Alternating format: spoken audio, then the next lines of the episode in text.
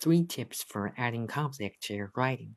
Tip 1 Invent goals and obstacles. The first thing your character needs is a goal, desire, or need. A character's goal can be an everyday concern like getting to work on time or something big and noble, like defeating the ultimate evil force in the universe. More than the actual goal, what matters is how badly your character want or need to achieve it. Once you've made a list of goals, create a list of things that could stand in between your character and those goals. If the character wants to get to work on time, what'll stop her? It could be traffic, a sudden snowstorm, or a monstrous creature, or an empty gas tank. If the character wants to defeat evil, what could stop her?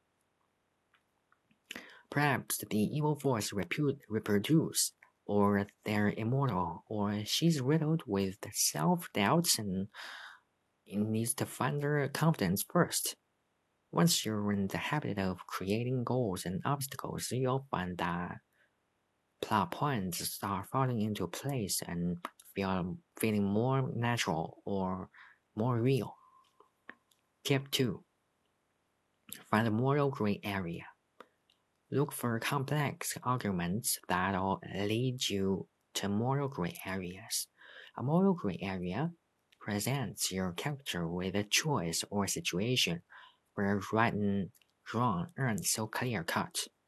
Consider, for example, the moral gray area of, of personal privacy.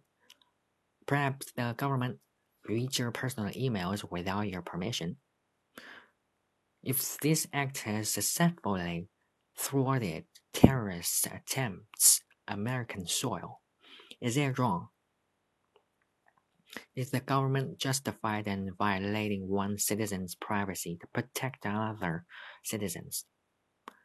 A more gray area like this one is perfect for generating conflict between characters throughout the course of your story It'll add richness to your hero and your villain, and it'll engage your reader.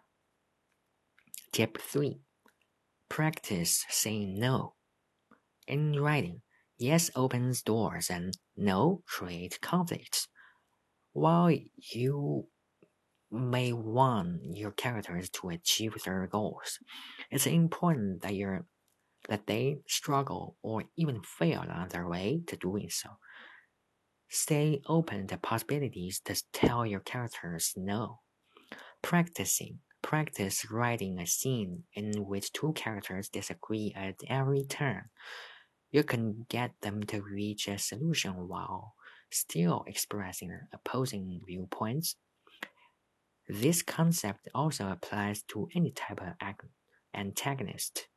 For example, a society that tries to keep a character down a god that won't let a character exert free will, or an, an or an animal that gets in a character's way.